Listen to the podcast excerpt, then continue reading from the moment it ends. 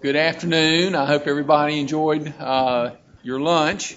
I have a real pleasure now uh, to introduce uh, Patrick Byrne.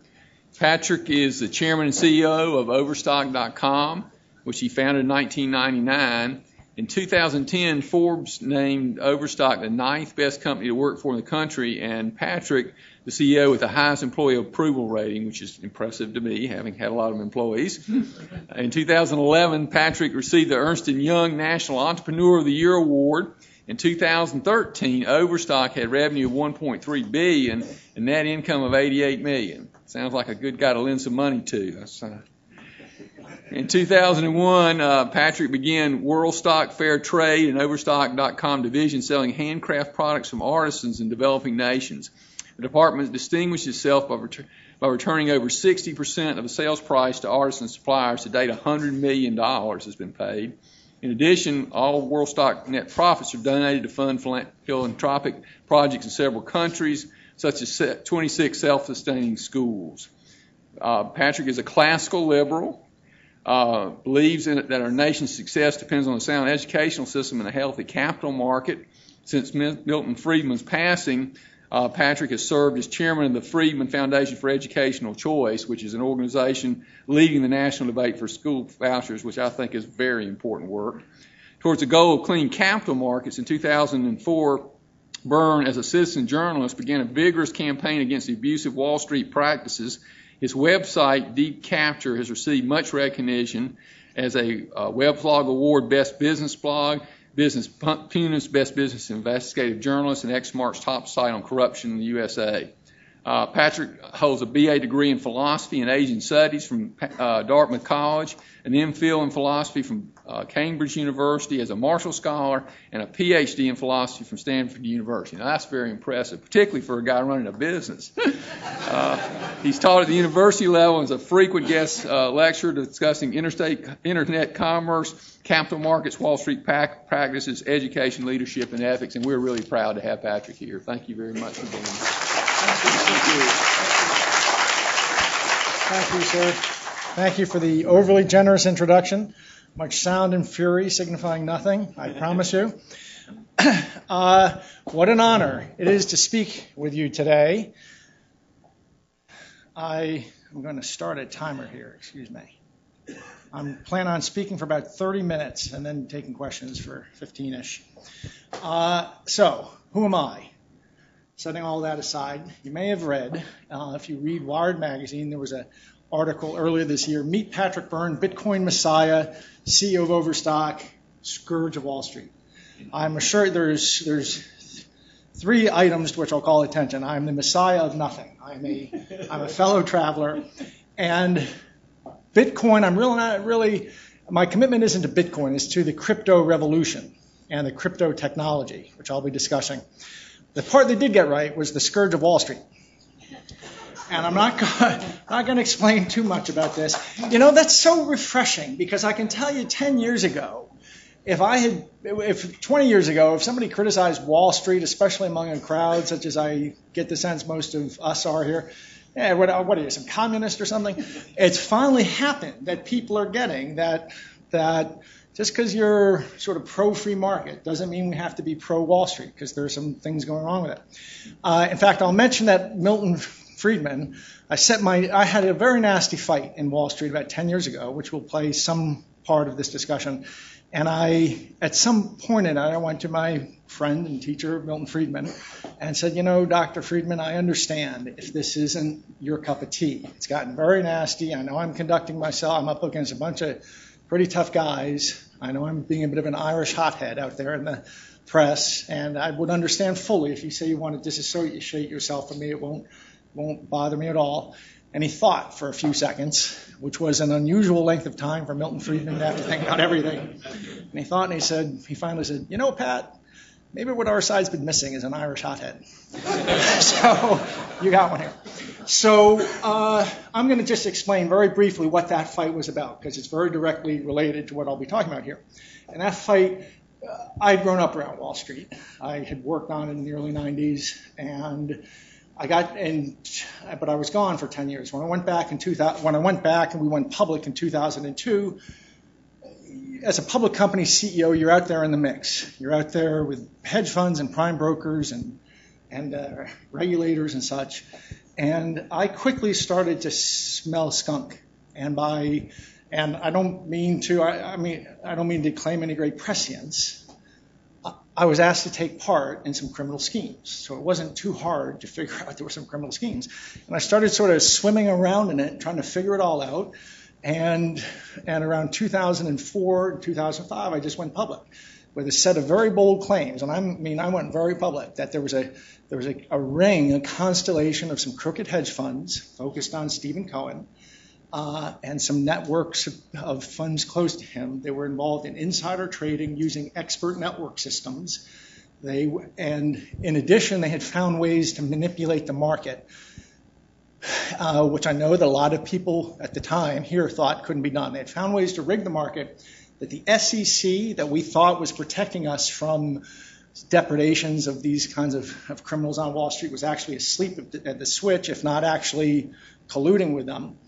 That the particular issues I was focusing on, which dealt with a settlement system that organized crime was involved, and everywhere you went into this one little corner of Wall Street, you found people with organized crime connections, and that maybe even some foreign powers hostile to the United States were sort of hand in glove with those organized criminals, and that they had not found not only ways to manipulate the market, but they were creating a latent derivative risk in the market that nobody understood, but that could crash the system.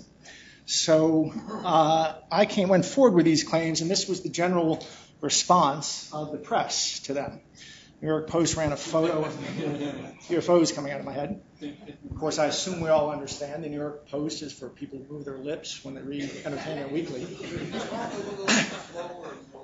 I'm sorry? Oh, okay. I'm sorry. The acoustics up here, I'm very loud. I didn't know. I, can you hear me okay in the back? Okay. So I'm going to start by a quick refresher course on the efficient market hypothesis.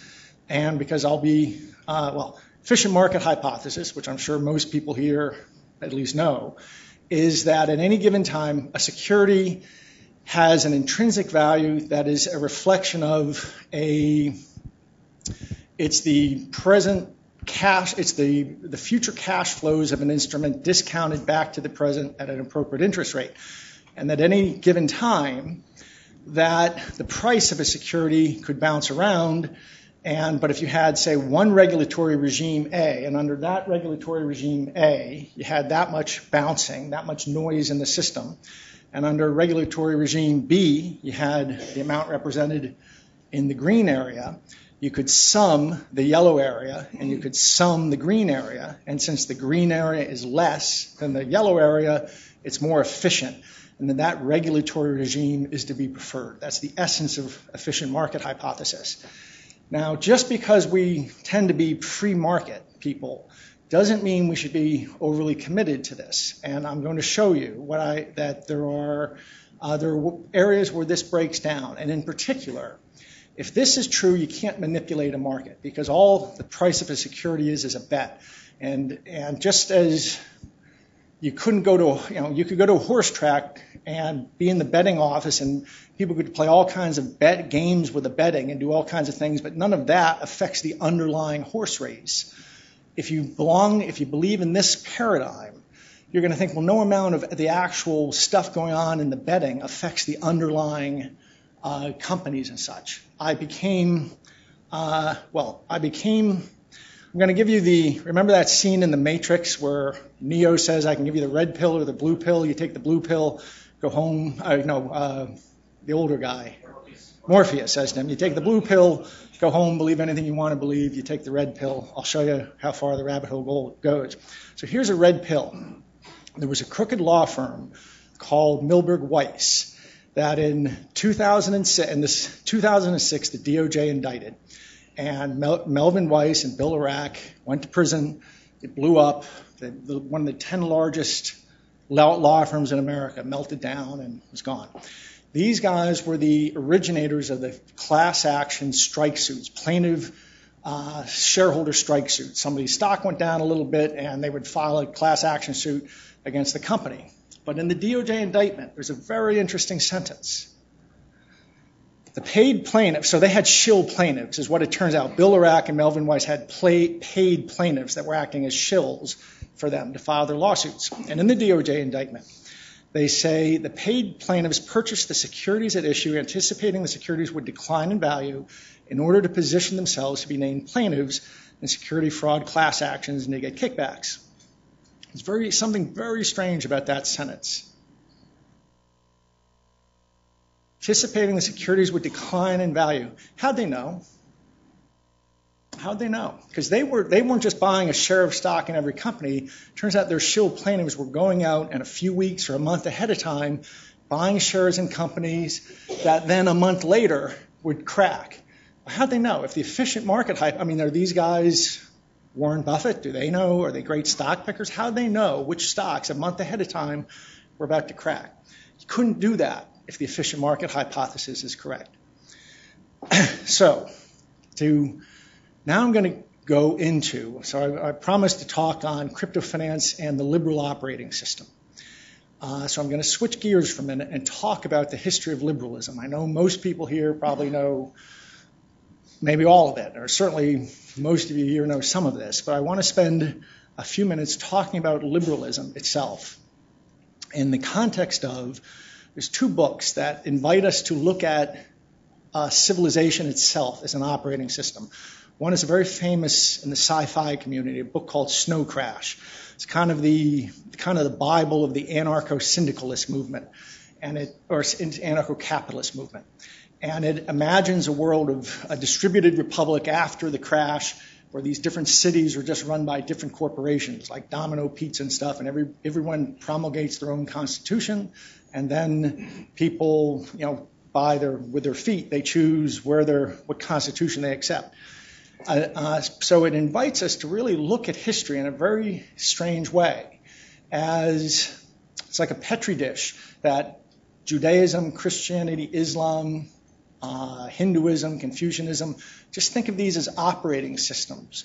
And history is just a petri dish that where they're competing. We don't have any specific attachment to Macintosh versus PC versus Unix or something but we just, you know, nobody blows each other up over that. We just argue about what are the different virtues of each operating system. And that these different civilizations are really just operating systems that can be looked at the same way. Another book by Francis Fukuyama, whom we know is sort of the last Hegelian, the, uh, an intellectual from the 90s, is out at Hoover now. He wrote a book called Trust after writing the, uh, the End of History, which was his big famous book. He wrote a book called Trust, which compared the operating systems, so to speak, of low trust family based societies such as China, Taiwan, and Italy, where businesses generally, historically, they don't get bigger than a family, than a large family can manage, versus high trust institution based societies like the US, Germany, and Japan. And his argument was that high trust institution based societies are better because uh, there's more they can achieve economies of scale. They're business enterprises. They're not confined to you're not confined to just the size of an organization which can be run by a family where everybody trusts each other, but that we have these great central institutions that we can trust, and because of that, we can develop larger enterprises and economies of scale. And I'll just note that in my experience, intellectuals tend to value economies of scale far higher than they should. They forget there are diseconomies of scale. There was a Soviet exercise in making cars where they thought they looked at Detroit and they said, well, we can do better than that. They built some factory that was about 20 square miles. And they thought, well, this has got to be better because we have all these economies of scale. And they produced the Trabant or whatever their, the Soviet cars were. So, but Fukuyama's argument is that, our, that it is superior to have large central institutions that we can all buy into. So, uh, with that in mind, let's talk about authoritarian and liberalism. Authoritarian versus liberalism. I had an interesting experience in 2004. I was in Afghanistan looking for suppliers for this enterprise called WorldStock, which is a, an artisan group within Overstock. And I was talking with a woman through a female translator out in some village uh, west of Kabul. They were Hazaras, I think, were their, their they were Shia. And, the, and in describing their life, I learned that women don't walk, you wouldn't walk from your home to the village center alone because you might be stolen. And I said to the translator, You mean kidnapped? And she says, No, no, no. If they take a man, that we have a word for that that means kidnap, but the word we use if a woman is taken is the same word you would use if a sheep was taken or a goat was taken. And you know, she explained to me that in their culture, a woman never exists as an independent agent. She's got to be owned by somebody. She's owned by her father. She's owned by her husband if she gets married. If she doesn't have either of them, she's owned by her brother. But there's no sense of an individual, a female who owns herself. And it seemed to me a good way to understand how I think most of mankind has lived for all of history. We were, in a sense, if not owned in a serfdom kind of way. The history has been a, story where generally powerful agents, I think of, or uh, I'm going to skip this slide, it's just to save time, where powerful agents uh, say, like Machiavelli, he speaks of freedom. Whenever those states have been accustomed to live under their own laws and in freedom and such and such, you got to be careful when the word freedom is used up until about 500 years ago. It means something different than we mean. What Machiavelli meant by freedom was a state whose prince was not a vassal, a city whose prince is not a vassal to some other prince or some other lord somewhere.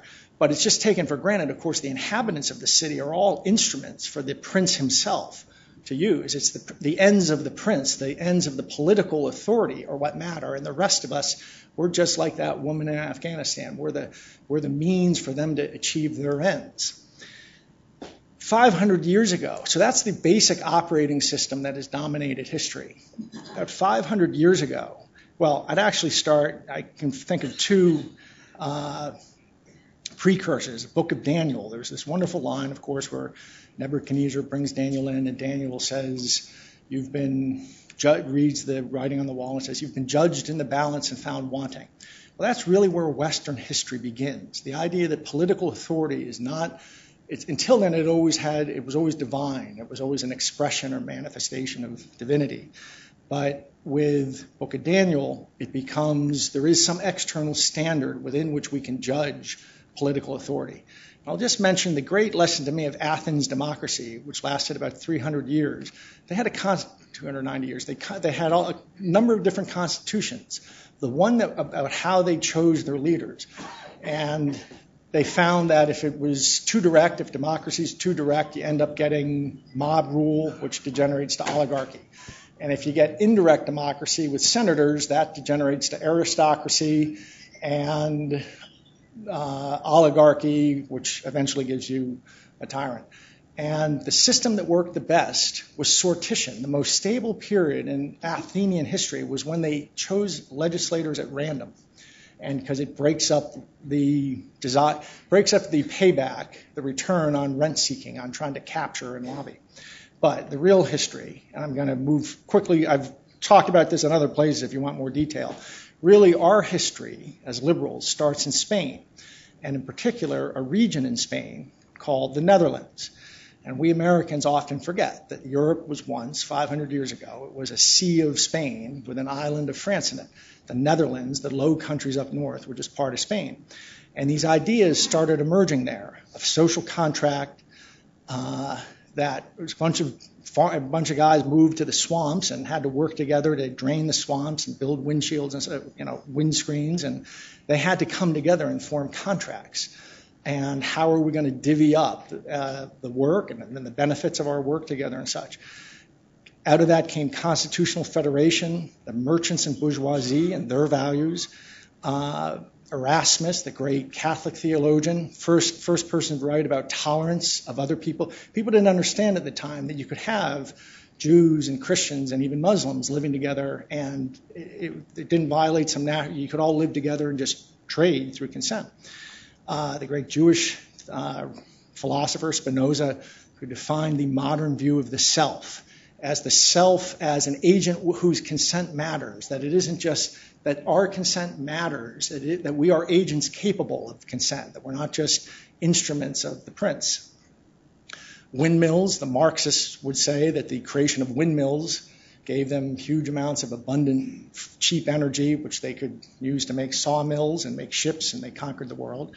Uh, a group of English Protestant Uh, uh, separatists, they were called. They wanted to separate from the Church of England, unlike the Puritans, who wanted to reunite someday.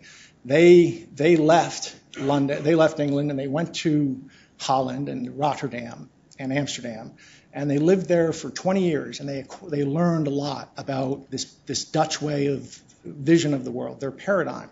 They sailed and they actually gave up because they decided that Amsterdam was having a pernicious, the licentious ways of Amsterdam were corrupting their young. And they sailed to the United States, where we know them as the Pilgrims. And lastly, John Locke, to whom I assume we all understand. Our founding fathers read John Locke extensively. He was the most influential philosopher on our founding fathers. John Locke sat out the Glorious Revolution and went to Amsterdam for three years and learned all of this. And on the other side, the University of Salamanca. And there's a great economist named Jesus Huerta de Soto. I don't know if he's ever spoken here, but he's a, he, he's a student of this branch of things. And it's amazing. 400, 500 years ago, a group of Thomistic Jesuits and Dominicans figured out things like the subjectivist theory of value, which we generally credit to Marshall and the Cambridge School, was actually figured out 400 years earlier Uh, the impossibility of socialist calculation. There's these paragraphs from four or five hundred years ago in the work of these scholastic philosophers that read just like our debates from the last century about the impossibility of socialist calculation, the quantity theory of money. The Spanish, of course, had this great influx of gold, hyperinflation, which, or inflation, which kind of ruined them. They realized that the, their certificates of deposit, which were part of that story, were the equivalent of demand deposits, which is to say fractional reserve banking, and they realized that both led to inflation. Uh, the value of entrepreneurs and moving society forward, recognizing opportunity by apprehending and seizing those opportunities. That's what gave our society the motive, its motive force, and hence the necessity of pro- good property and contract there was a peace movement within the scholastic. In the height of the, the, height of the Spanish Empire, there was actually a peace movement, just much like our own. Uh, interestingly enough, these ideas moved to the eastern, they bounced through Italy, moved to the eastern edge of the Spanish Empire. Eastern edge, the eastern reign of Spain, the eastern realm, the Österreich, or Austria, where they went into hibernation for 250 years, and then they came out at 140 years ago as what we know as the Austrian School of Economics, is actually where it all started. So I put this as, and then the expression of all of this to me is the U.S. Constitution. The U.S. Constitution, not that to say we've kept it intact, but the U.S. Constitution is really, its intellectual genetic material is, in my view, these two these two areas, these two schools of thought. On the other side, you have, and here I, I will go quickly, Rousseau. And to me, Rousseau is the great enemy of mankind. He made this philosophical mistake. Uh, it's in the social contract. Each of us puts his person and all his power in command of the supreme direction of the general will, that the sovereign needs to give no guarantee to its subjects, and thus the dominant will of the prince is nothing but the general will, the volonté générale of the people. That there is that the that the will of the people isn't found through voting or people, you know, saying what they think their will is. It's that there's some Robespierre over us who can interpret for us what our what our collective purpose is. And whoever refuses to obey that general will shall be compelled to do so. This means nothing less than he shall be forced to be free. This is like a virus that got inserted into our operating system. It's a virus, and it has changed history. I'll mention Voltaire, whom I adore. Wrote, read this, wrote a letter to Rousseau that said, "Dear Monsieur Rousseau, I've received, sir, your new book, your new book against the human race, and thank you for it. One longs in reading it to walk on all fours." but that intellectual error has had a monumental effect on history. I won't go through this whole chain. I think there was once a talk here I heard 20 or 30 years ago where a wonderful, I think it may have been Michael Tanner or somebody, did a wonderful talk about how that error flowed through history to Kant, who we think of as a liberal, but who was actually, and of course I'm using the word liberal in the correct sense of what a liberal is, uh, uh, not sort of the American sense in which it's used now. Somebody who believes in limited government. Uh, through Kant, who thought that as long as a state had an executive separated from the legislature, that's all you needed for freedom, but for you didn't have to constrain it. The state didn't have to be constrained because it would be the state is an expression of reason. And if you constrain the state, you're constraining reason and all this Kantian mysticism kind of stuff. Hegel, Marx. The basic, this basic line of thought says, look, that, that Lockean idea of freedom being life, liberty, property, and the pursuit of happiness, as Locke put it, uh, and slightly edited, as Jefferson put it, that that is wrong that real freedom is getting on my train. I have some train to get on, and real freedom is get on this train. That's real freedom, not that silly idea of you just running around doing what you want, but this other, you know, getting on. And they each had their own train to define. Marx, for his train, his train is the evolution of history, you know, class struggle and the evolution of the proletariat. Nietzsche, who dismissed, he dismissed, uh, well, he dismissed, uh, what did he say? He said only, a, only an Englishman cares about happiness. And with that, he dismissed our whole tradition that life, liberty, property, pursuit of happiness, that's all just sort of what silly people do. That real, real freedom is found in this other process. For Lenin, it was, you know, was submission to the, pro, the, the vanguard of the proletariat. Hitler, uh, over all the concentration camps, the Nazi motto was Arbeit macht frei, work makes you free.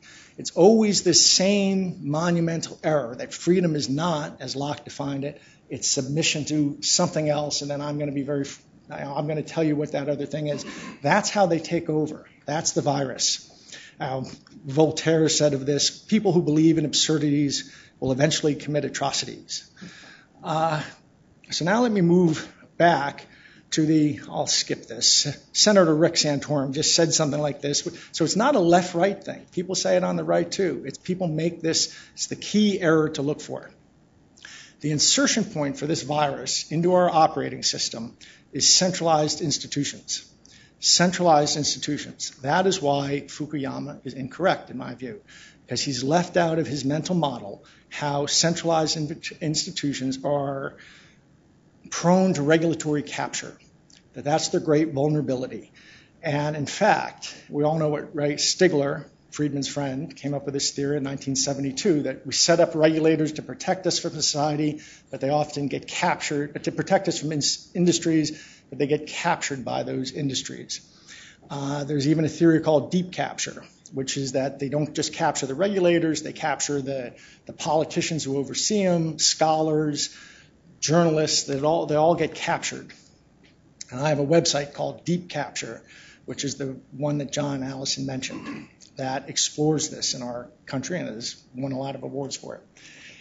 Two centralized institutions that I believe have been captured and but fortunately get undermined by crypto are central banking, which other people here have been speaking about at length, and central counterparty clearing.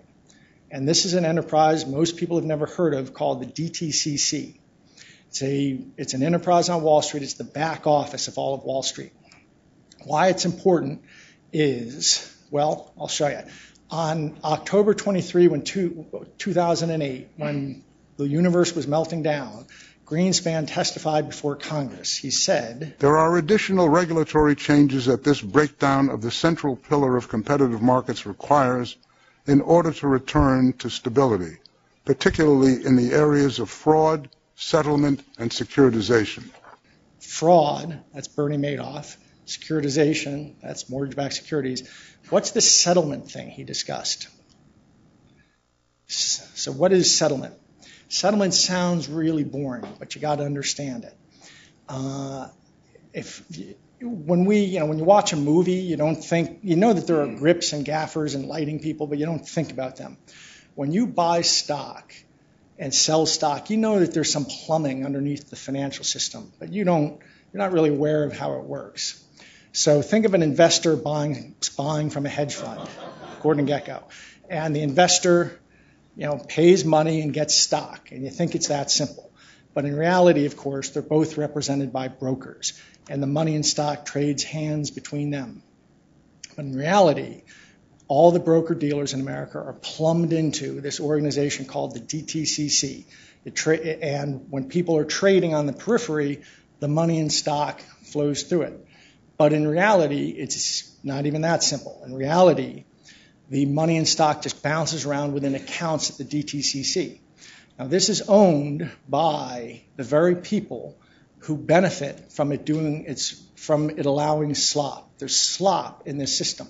And I'll show you what I mean. Who who here raise your hand if you own stock, any stock in any publicly traded company.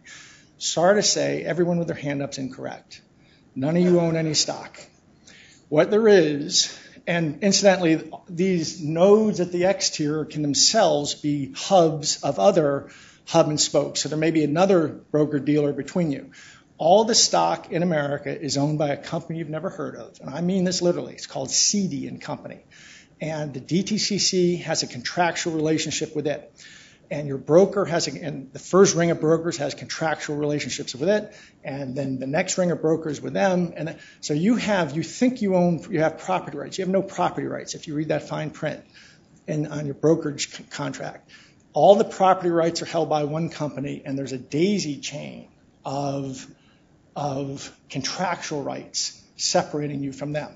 On most days, that won't make a difference. On most days, this system, and this system is, as I said, it's owned by Goldman, JP Morgan, and the big banks.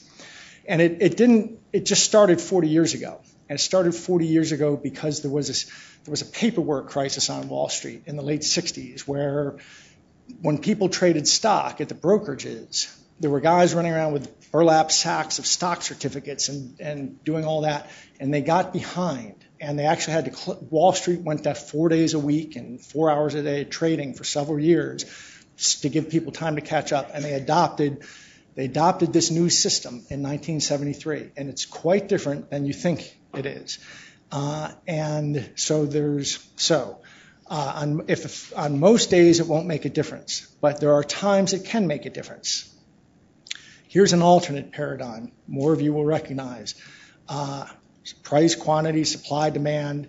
If someone's able to show up and see that system I just described has fault tolerance, and it's possible to sell non existent stock in it and thereby create excess supply that shifts the supply, the supply curve to the right, which of course can manipulate a price. And if you can do it enough, with enough stock, you can actually crack a company, especially financial companies are prone to this. The SEC for years said this wasn't happening, and then they adopted a regulation about 10 years ago where they they started to do something about it. And they, but they said they forgave all of it. They went from saying it isn't going on to saying we have to forgive, we have to grandfather all that's in the system because the commission was concerned about creating volatility where there were large pre-existing open positions, which a year previously they had been insisting didn't exist. But when public pressure made them finally do something about it, they had to forgive all of this stuff that they had been saying had been going on. They had to forgive it because they were afraid it would crack the system if they did something about it.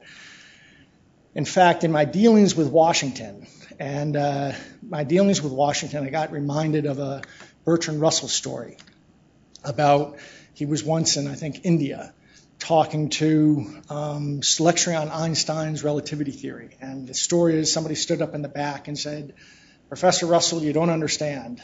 It's not, that's not true. The uni- the, uh, this was a Hindu cosmology professor, said the universe rides on the back of a turtle. And Russell said, Well, what's the turtle ride on?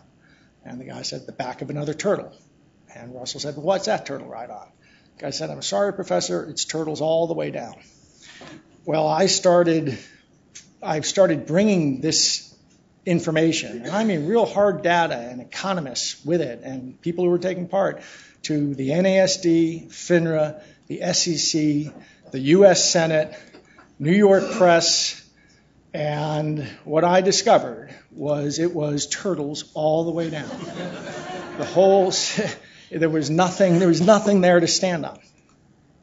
So, where does that, and it's not just in stocks. For example, when the, the mortgage-backed security crisis happened one economist wrote, the real fundamental problem lay in the multiple sales of mortgages through collateralized mortgage obligations. The result of two experts believe that for every dollar of mortgage, the investments fell as much as $15 behind in the CMOs. That's because more of these CMOs were being sold than there were actually underlying mortgages. Uh, the Wall Street Journal just ran something about this happening in the commodities market in China. Some people believe it's happening in the whole gold and silver rehypothecation scandal. If you tune into that thing, that there's far more gold, people who think they own gold, than there's actual underlying gold. The, uh, the, the whole shadow banking system runs on the rehypothecation of U.S. Treasury instruments. They're rehypothecated two to three times on average, which means that for every actual U.S. Treasury instrument, there are three to four people or pension funds or something who think they own it. And again, most days that won't make a difference. But the common denominator of all this is that we laugh at the Soviet Union for trying to run a society without property rights. And yet, in our society, we've taken property rights and sliced and diced and hypothecated and rehypothecated. And the systems, what I started tuning into 10 years ago, where the systems are losing track of who owns what. The regulators are finally starting to catch on to this. I'm just going to skip ahead. If you want to read more about this, there's Deep Capture. I did a YouTube video here a year ago on economic warfare as an instrument of transnational organized crime. Barack Obama, President Obama in 2011, signed an executive order that basically transnational criminal organizations threaten our international political or financial systems, extraordinary threat to the U.S., and so on and so forth. He might as well have just said, with this deep capture was right. This point we've been making for years that the, what you think of as property rights, thick property rights, you don't have. The systems that keep track of the property rights have turned into these long daisy chains, and people don't you don't own what you think you do. And the the simplest solution, so in summary, and I've got just a few slides left, in summary, the Wall Street, the problem, their, centralized settlement, high frequency trading, and a regulatory environment. That the centralized settlement is easy to manipulate because it's centralized. High frequency trading leads to front running, as this wonderful book Flash Boys just described. The regulatory environment has been captured by the people it's supposed to go after. I'll steal a line here from P.J. O'Rourke, who said of the Department of Agriculture, the best thing to do would be to drag it behind the barn and kill it with an axe. The best thing to do would be to take Wall Street behind a barn and kill it with an axe. We can, we, to take the current Wall Street institutions, they weren't chiseled on stone, they didn't come down from the gods, they were created 40 years ago, and we took a wrong course. The solution would be blockchain trading. The virtues of a blockchain would be it's peer-to-peer settlement that can't be manipulated, front running. There's no front running. It's egalitarian and it's consensus based and stateless. So these these deep problems with our current financial system uh, would be taken care of, and it would look it would be a peer-to-peer open ledger settlement system. Uh, I'm working on this intensely. This is what I'm actually doing on the East Coast, and I hope to be introducing this in the coming year. So with that, I'm against Ghostbusters. Central, I'm against centralized institutions because they can be captured, primarily because they can be captured. And I'd love to take any questions in our last 10 minutes. Thank you.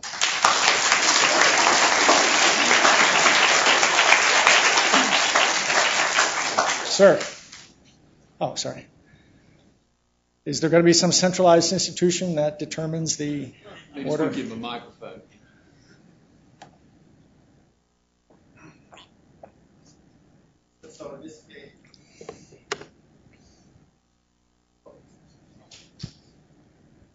If you say it to me, I'll repeat it back using this mic. Okay, go ahead. Um, so, so in this case of the stocks, or in the case of uh, Overstock, uh, the short short sellers uh, controversy, um, don't I mean obviously dividends get paid by companies, and they get paid through presumably to one one dividend per shareholder. So ultimately, aren't those payments going through? And and likewise. Um, couldn't Overstock have declared a large dividend or or a transaction and, and forced all the short sellers to settle up, so to speak? Well, two things. I I'm not against short selling. This has I'm not against short selling. If somebody, you know, the technical term for some of what I've been describing, this gaming of the settlement system, is called naked short selling. But you know, a sea lion is not a type of lion. Naked short selling isn't really a type of short selling. I'm not against short selling. Uh, and I really try to separate this from overstock. I got involved in this. I, my eyes were open to it because of some things that were happening with us when I didn't when I refused to take part in absolute explicit invitations to take part in criminal schemes, what do you know? Some weird things started happening to us. But I, I separate this from overstock. You know, we're, we're nicely profitable. We're, we're more profitable than Amazon. Uh, I, which isn't hard, isn't hard, but we made $88 million last year on a GAAP net income basis. We're doing quite well. And, but it's not about overstock. It's about, it was through this that I realized this gaming was going on. And incidentally, the, the, the system, this hub and spoke system is set up. People have tried to do what you described and you can't really do it. You can't really do it. And if you start to do it, I mean, if you, do it and it starts to work, the Department of Justice will actually indict you, and this happened to a reputable company in Washington state for manipulating the market. They were letting the naked short sellers, the hedge funds, sell non existent stock and crack the company. And then when they did just what you said, the tried to put out a dividend that was non fungible that would sort of catch this system and sort of stop the music in the game of musical chairs. They got indicted for trying to manipulate the market in their stock. It was a real, and that's what happens when you have captured institutions. I'll, I'll let you choose who to call on.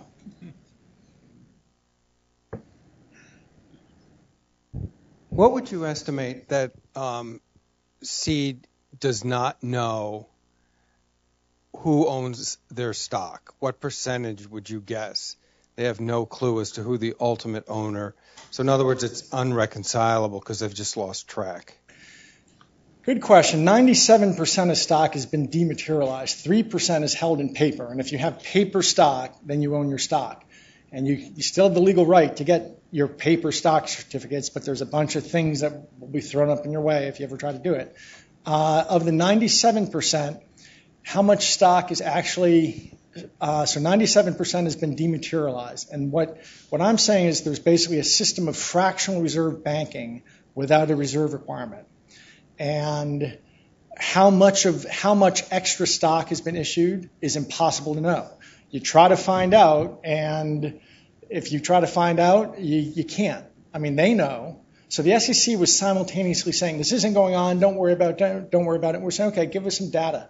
No, no, we can't do that. It might that was a quote I left out actually somewhere back, but there was a quote they said we're not going to release the data of how much extra stock there is because that would that would uh, affect the that would reveal the trading strategies, the proprietary trading strategies of uh, some of the hedge funds, which is kind of funny because they left out a word. The word is illegal.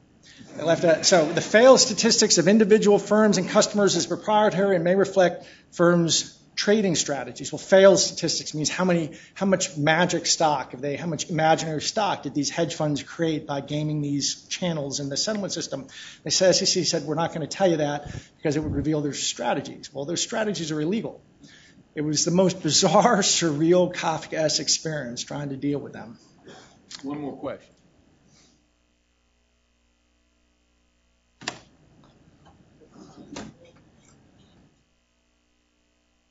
I'm sorry, yes, I, I'm not. Go ahead, right there. So your mention of uh, your experience in Afghanistan with the markets and women who worked in the markets there recalls a Georgetown professor who sort of agrees with you that capitalism began in Spanish influence, but rather in Spanish North America, where women, in spite of diminished social standing as a consequence of Catholic theology and the role that they faced there in general, still had major roles in their markets. So I'm wondering if you could sort of explain how women in Afghanistan were able to interact with the markets you observed there. Well, quite interesting. I so I took out of my Stanford. I studied development economics at Stanford. Do I still have three minutes, or what's your thought? Yeah, just the last question. Okay. Uh, in, in Stanford, I studied all this technical development economics, like uh, you know you, you folks study and know about. And I walked away from it thinking it all came down to women. It all came down. In fact, I remember a paper that was about they do these experimental uh, these experiments where you, you take one village in India and you increase the income of men and you look for a change in the weight of children, which is a very good rubber meets the road measure of the well-being of a family. And you increase the income of men and you look for the, and there's no increase in the weight of children. As this economist put it, there's an increase in the weight, there's an increase in alcohol, in consumption of alcohol, tobacco, and hookers. I said that to Buffett once and he said, yeah, yeah, the rest of it they waste. Anyway, uh, uh, but I should mention Buffett's a teetotaler and a very square guy. He was just kidding. But so I walked away. It's all about women, and I've spent a lot of time in the developing world. And oh, you, you take an identical village, you give money to women, and you immediately see this dramatic increase in the weight of children. Women bank their future. They bank in their children. They bank calories in their children. Uh, so the focus of WorldStock is on women. It's not exclusively women. We had 15. I got a prize from Karzai at some point. Not that that's much to brag about, but we had in 2006 we were the largest private employer in Afghanistan. 1,500 people, 1,300 of them women. Uh, and I saw, I visited these villages. The women, it'd be you know a family with 10 kids. The husband's going to work, pay you know on a road crew, making $13 a month, and he's got his two sons in school but the woman and her eight daughters are at home every day, you know, not allowed to go out. So we started finding ways. It was very, quite difficult to build the logistics systems that we could be interacting with them. But we, we dealt with hundreds, or eventually 1,300 of such people. And I think, I actually think there's a national security uh, point to be made about that. We have, just to use a biological, an ugly biological metaphor, you know, we have defense. Uh, immune systems, and they obviously have holes in them. Say, in a virus like Ebola comes, in, we don't have a way to defend against it. I think as liberals, we have a hole in our immune system, and that is if it ever, if a hostile ideology ever arises, disguised as a religion, but that if an authoritarian fascistic ideology arises as a religion, our body politics to have trouble dealing with it. We're not, we don't have the T cells or whatever to take care of that. But they have one too, and it's women. It's in the Muslim world is soup to nuts predicated. I spent a lot of time in the Muslim world, and I've got for social reasons. I've got great friends there. My experiences is there's basically three groups. There's crooks, there's fanatics, and there's moderates, who are about 15, 20 percent and we back the crooks because we think they're going to fight the fanatics for us. We don't understand the fanatics and the crooks have a game going of I scratch your back, you scratch mine. There's one way to beat them, and that is to focus on the the situation of women because it's it's it's it, it's consistent with our values. And by you talk about subversion, if you want to subvert a society, and if you want to subvert the Muslim world, Uh, or at least what's ugly about the, the Muslim world. Focus on the plight of women. Focus on raising their income, and I think the rest will take care, to some degree, the rest will take care of itself. Thank you very much. It's been an honor.